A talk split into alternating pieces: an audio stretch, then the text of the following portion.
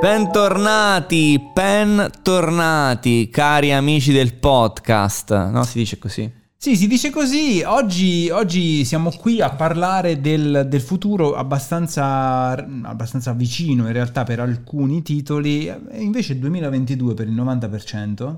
Giusto? Sì, altri proprio da definire. Da definire. È, è doloroso sapere che i giochi arrivano così tardi. Ecco perché io vado in protezione e non ho assolutamente nessuna sensazione di urgenza in merito. Perché vai in protezione? Parliamo di questa cosa che mi interessa. Perché vai, sei andato in protezione? Che significa per te andare in protezione? Eh, guarda... Vuoi sdraiarti su quel lettino nel mentre? No, no, sto seduto, no. se no... Okay. Se, poi, se mi metto sul lettino loro mi sentono male. eh, allora, andare in protezione significa che quando avevo 17-18 anni, se tu mi annunciavi un gioco che mi interessava, io non dormivo, ah, soffrivo di eiaculazione precoce avevo questi problemi di concentrazione, pensavo continuamente al gioco, poi usciva il gioco era una merda. Mm-hmm. E, e, ti sentivi male? Mi sentivo male. Poi col corso degli anni, maturando, invecchiando forse ormai, sì. e, mh, ho Ti iniziato... è passata questa cosa? No, che mi è passata. Eh, ho sviluppato un muro intorno al cuore, come quando ti innamori de- sempre delle persone sbagliate e poi a un certo punto fai fatica ad innamorarti perché ogni donna che ti passa davanti ti sembra una potenziale tragedia. Eh, sicuramente ci siete passati. Però dico, è un po' così. Eh, ho messo un muro di cemento intorno al cuore e quando mi annunciano una cosa che è troppo bella questo cemento inizia a crescere come... E io ti capisco, lo comprendo e grazie per essere stato così eh, immaginifico, così visualizzatore, perché sì. mi sono immaginato questa scena. Il punto è che ci sono uh, aziende mm-hmm. A cui tu gli dai quella breccia nel cuore, quella, quella chiave del portone di cemento armato sì. e dici tu puoi entrare.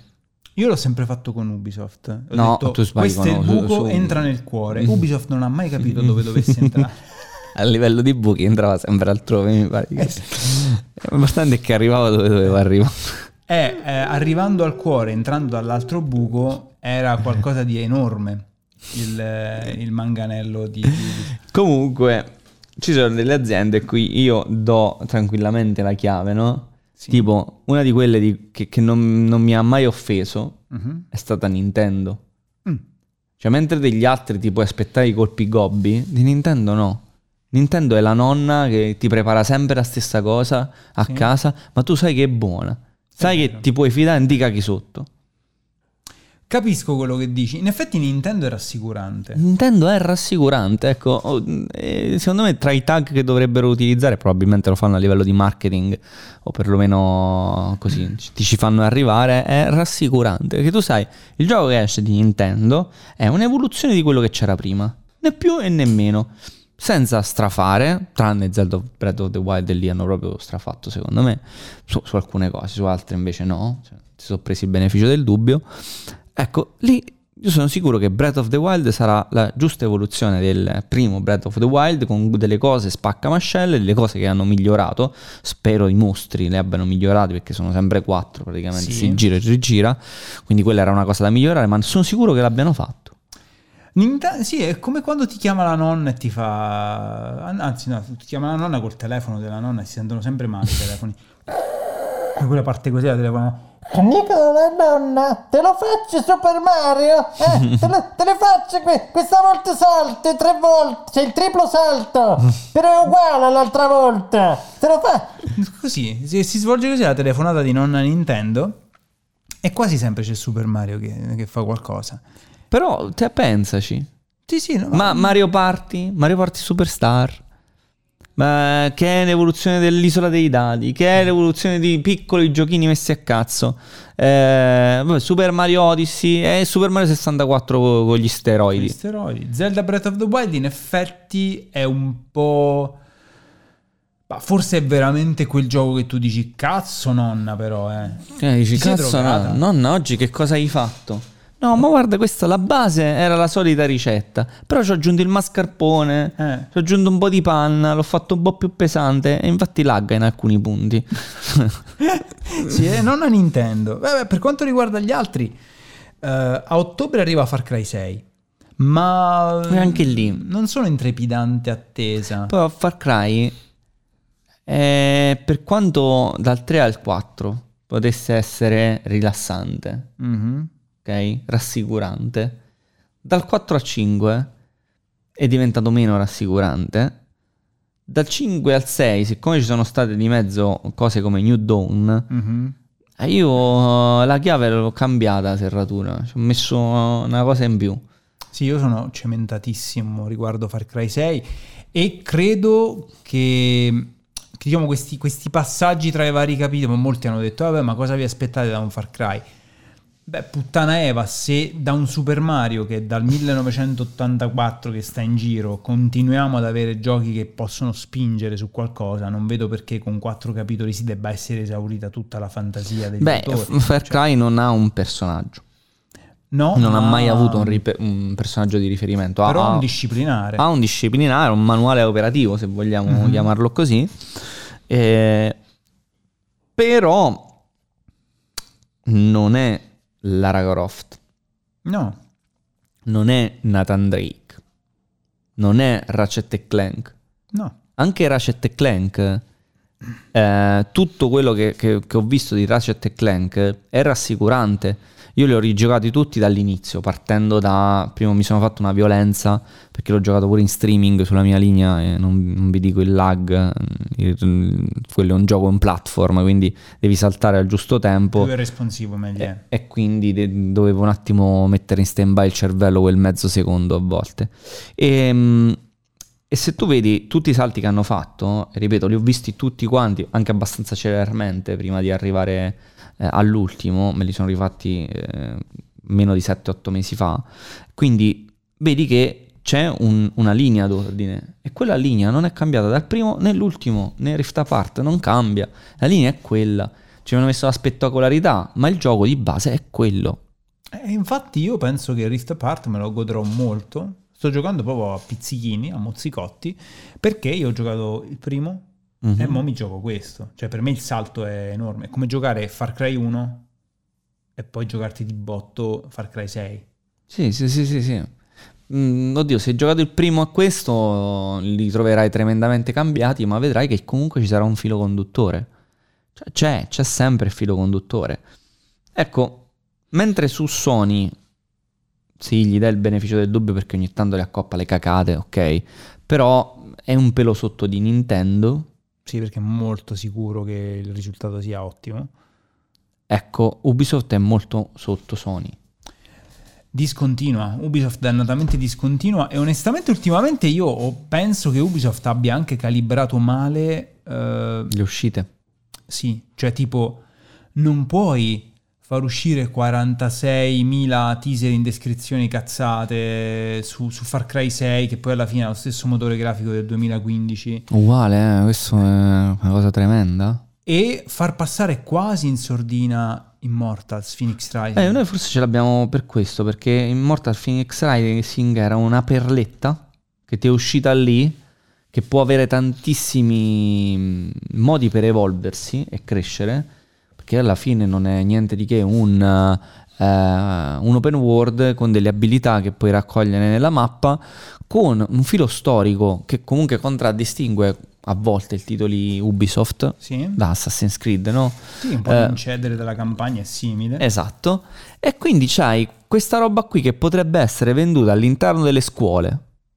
Perché ti insegna la mitologia. Ovviamente ci mette pure un po' di intrattenimento, ma le informazioni sono quelle. Cioè, co- quello che fanno gli dei. eh, oggettivamente è quello che ci hanno insegnato nella mitologia. I nomi degli dei, cioè, io alcuni proprio non li conoscevo, comunque li avevo sentiti da piccolino, poi non, non l'ho più preso in, in considerazione.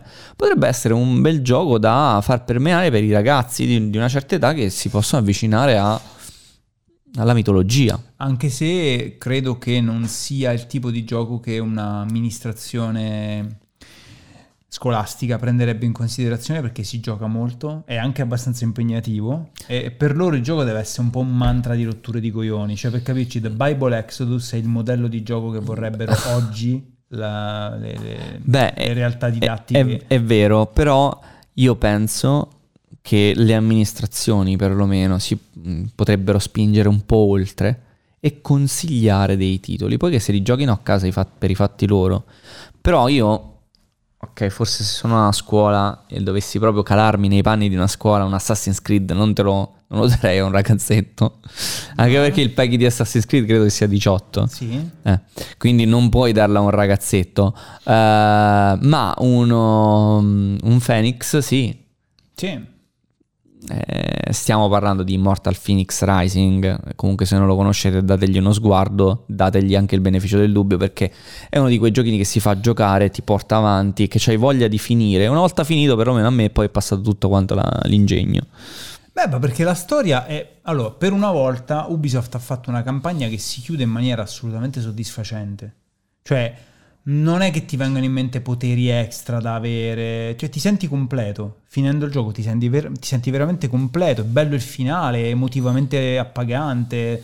Hanno fatto un, un bel gioco. Eh, adesso io mi sono scaricato anche le, le espansioni, volevo portarle anche su, su Trash. Eh, inizierò a giocare anche quelle, anche perché un po' mi manca quel tipo di, quel tipo di gioco.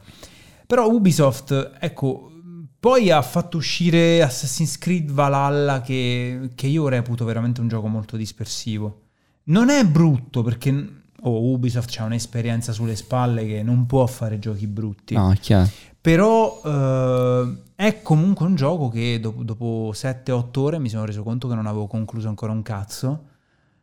E mi ha scoraggiato, letteralmente mi ha scoraggiato. È un gioco enorme, inutilmente enorme, in cui tantissimi obiettivi sostanzialmente stanno lì soltanto perché la gente si lamenta se non ha continuamente cose da fare. È un gioco molto ruffiano e cerca di arruffianarsi un certo tipo di gamer, cioè quello che vuole comprare un gioco ci vuole giocare 40 anni.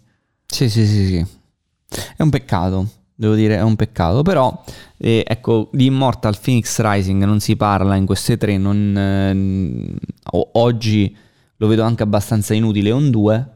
Assolutamente inutile. Tuttavia è uno di quei giochi da attenzionare per il futuro perché segue un po' il Breath of the Wild, eh, se vogliamo, quindi segue quel filone lì, non ha fatto niente di più, niente di meno che rubare dei concept che sanno fu- Funziona. funziona- funzionare rubato- benissimo. Hanno rubato dai migliori.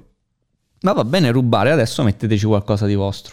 Sì, ma ehm, Tranne che mo arriva Z of the Breath of the Wild 2, aspettano un attimo, e si dice, vabbè, ispirano. vediamo un attimino come san- sanno fatte queste cose. eh.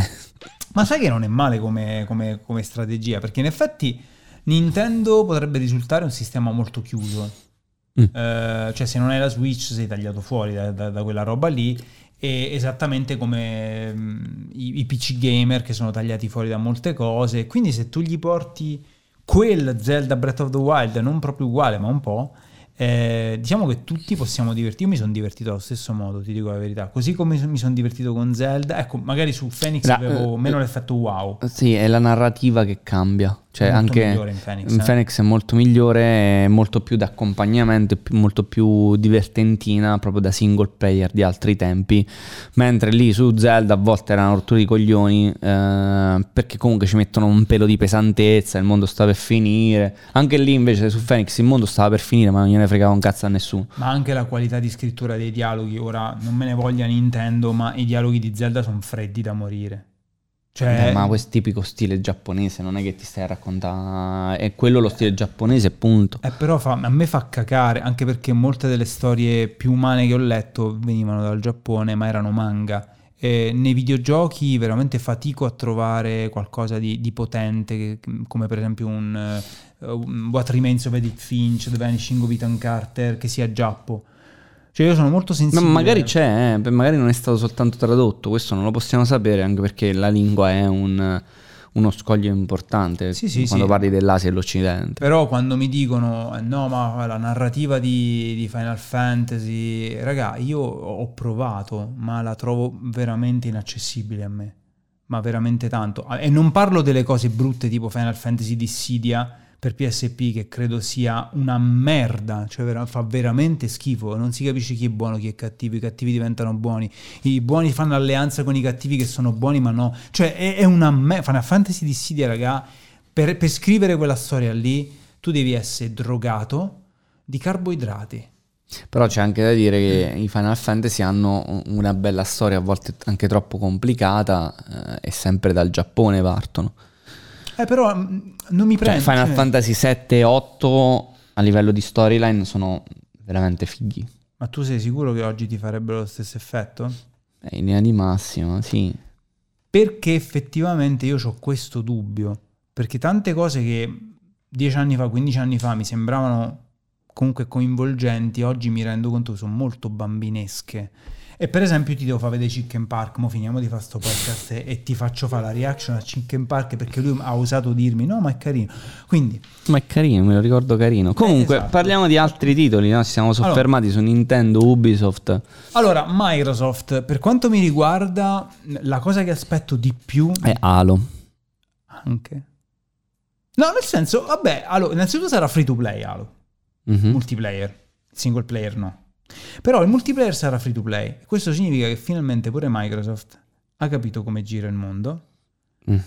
e ha capito che Sì, ma ha bene- capito pure che non vanno date le date. Perché l'anno prossimo non lo vediamo Halo. A meno che non se ne escono. Abbiamo fatto Halo, ti pigliatelo e magnatelo. Dobbiamo aspettare giugno dell'anno prossimo che fanno vedere la data di uscita. Perché con Halo va sempre così. Eh, Giugno dell'anno prossimo faranno vedere l'uscita che potrebbe essere a novembre dell'anno prossimo. Così come potrebbe essere a un aprile, maggio dell'anno E dopo. tu pensi ci voglia più di un anno per Halo?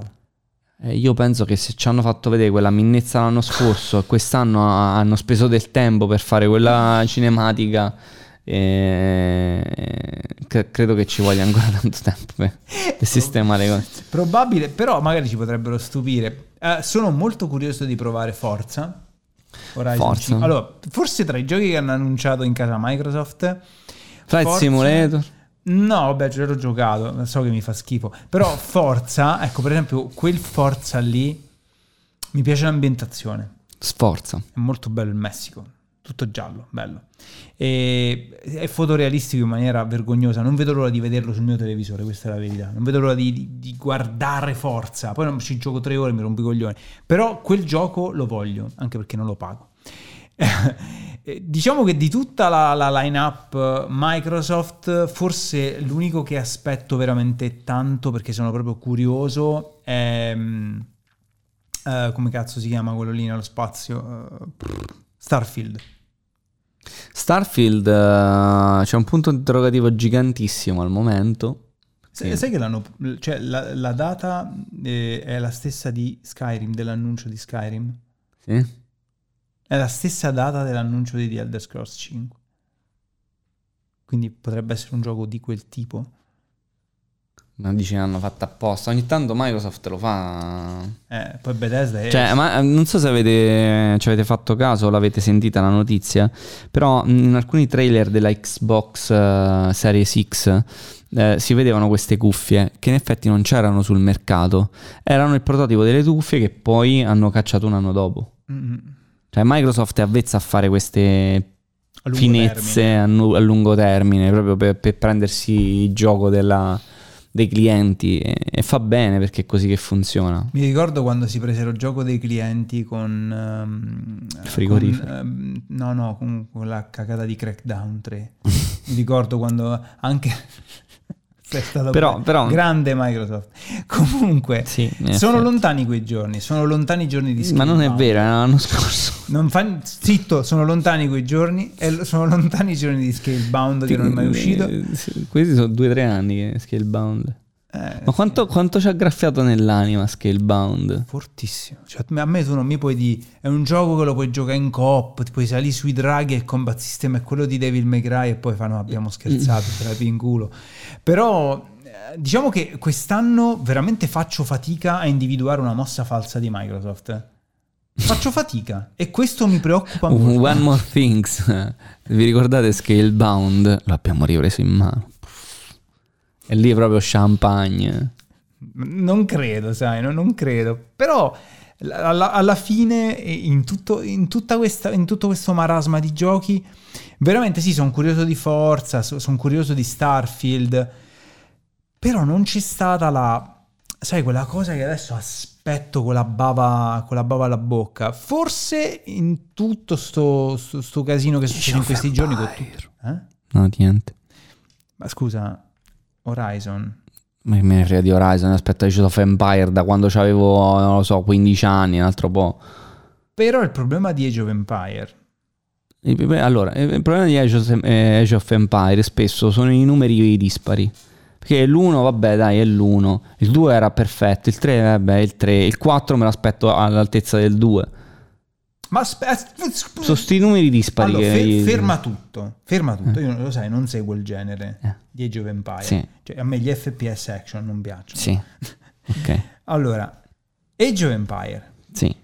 Cosa cambia tra un Age of Empire che tu ritieni bello Eh, le abilità, come si incastrano eh, le popolazioni. Che vuol dire come si incastrano le Perché la mia Ne- mente mi ha dato un'immagine orribile.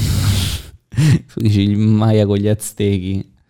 No, il, eh, il fatto è che per fare un Age of Empire bilanciato tu devi mettere tutte delle cosine per benino, no? Mhm. E a volte ci sono magari cannoni che arrivano prima dei, dei fucili, ti faccio per esempio. Ok? E se non bilanci bene quelle cose, uno che ci gioca per più di 100 ore, Capisce che c'è un 200 ore, proprio se vuoi diventare proprio qu- quasi vuoi conoscere una sola eh, linea, una sola fazione, Mhm. vai 200 ore e sei ancora lì, eh, principiante, livello principiante. Ehm, sai che comunque ogni nazione ha un counter attack, no? Ok, come cas- carta sassoforbice. Esatto, quindi nel momento in cui tu sai che uh, vai forte con i cannoni, ok? Prendi 100 cannoni, 10 cannoni e vai a attaccare una città e ti Messaggi basta, Minecraft. Ti, ti basta un- ti bastano 4 fucilieri perché tanto c'hai i cannoni che ti stendono tutto il resto. Mhm. eh, tu magari riesci a, a rompere i coglioni un po' a, a tutti quanti. Ma se sai che i cannoni vengono bloccati eh, dalla fanteria veloce con i cavalli perché gli va in culo al cannone, non li riesci a prendere, ma cioè, li batti se c'hai i cavalli. Ma se tu i cavalli non li hai ancora costruiti, cioè non c'hai la fanteria, t'attacchi, muori. Quindi cioè, il bilanciamento è la prima cosa. E quando ci mettono pure le abilità, perché eh, ci sono pure le abilità nel 3, poi puoi prendere le, le varie, le varie cosine, ecco lì diventa un po' più complicato da gestire la situazione perché devi scegliere l'abilità giusta e e forse il 3 non è piaciuto perché era un 2 troppo marcato con delle cose in più che non servivano. Quindi per te diciamo che la qualità di questo Age of Empire risiede... A me piace il 3, eh, ma il 2 mi piaceva di più. Eh, quindi per te è tutta una questione di bilanciamento. Di bilanciamento e di soprattutto fammi andare avanti nella- nell'età. Cioè, mi manca tanto il fatto di arrivare ehm, su dopo, dopo l'età coloni- coloniale non puoi andare più avanti. Cioè, a me piacerebbe, che ne so, andare ai tempi nostri. Quindi eh. dove si fermavano gli altri Age of Empire? Mille? Sei? Ehm, dopo le armi da fuoco, età colonia- coloniale, sì, sette. Mm. Eh, non andavano più avanti di così. Cazzo, se, se mi fai arrivare a... Ma pure la seconda guerra mondiale o la prima guerra mondiale, mi fai Uh. mettere i cazzi di carri armati. Cioè, tu, tu mi hai per sempre. Però non E hanno alcun- fatto vedere nulla di tutto questo. Però al- ci sono altri videogiochi, sempre strategici, stra- strategici, che ti portano dalla preistoria al futuro. Mm. Eh, ehm, mo non mi ricordo il nome. ehm, però... No, Civilization l'ho giocato poco. Ce n'è un altro che ti fa arrivare agli- ai jet. A... Beh, c'era Spore che partivi dal brodo primordiale e diventava... Eh sì, però era, era abbastanza differente. Poi se mi viene in mente poi lo scrivo da qualche Ok. parte. Vabbè, quindi diciamo che tu speri che siamo riusciti a trovare una quadra tra, tra la complessità delle abilità, le cose e un buon bilanciamento. Sì, più che altro ho visto che c'è la distruttibilità, c'è una grafica migliorata, ci sono tante nuove attività e se mi, mi portano un po' più avanti nel tempo, eh, mi hai. Ok.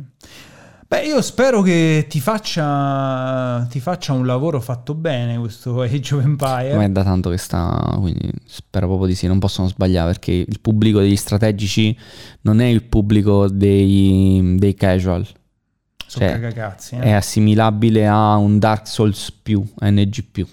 Mm. Perché, perché giustamente loro oggi conoscono il gioco molto meglio degli sviluppatori.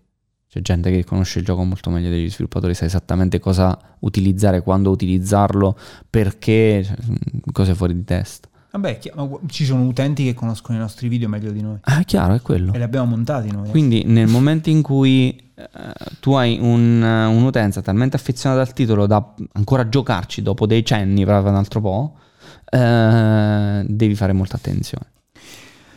Ma eh, raga, ehm, ci- ci- guarda, i dubbi ci sono praticamente su ogni titolo. Su Halo e de- Tranne de- Breath of the Wild 2, io su Breath of the Wild 2 non ho manco mezzo dubbio, sarà un giocone.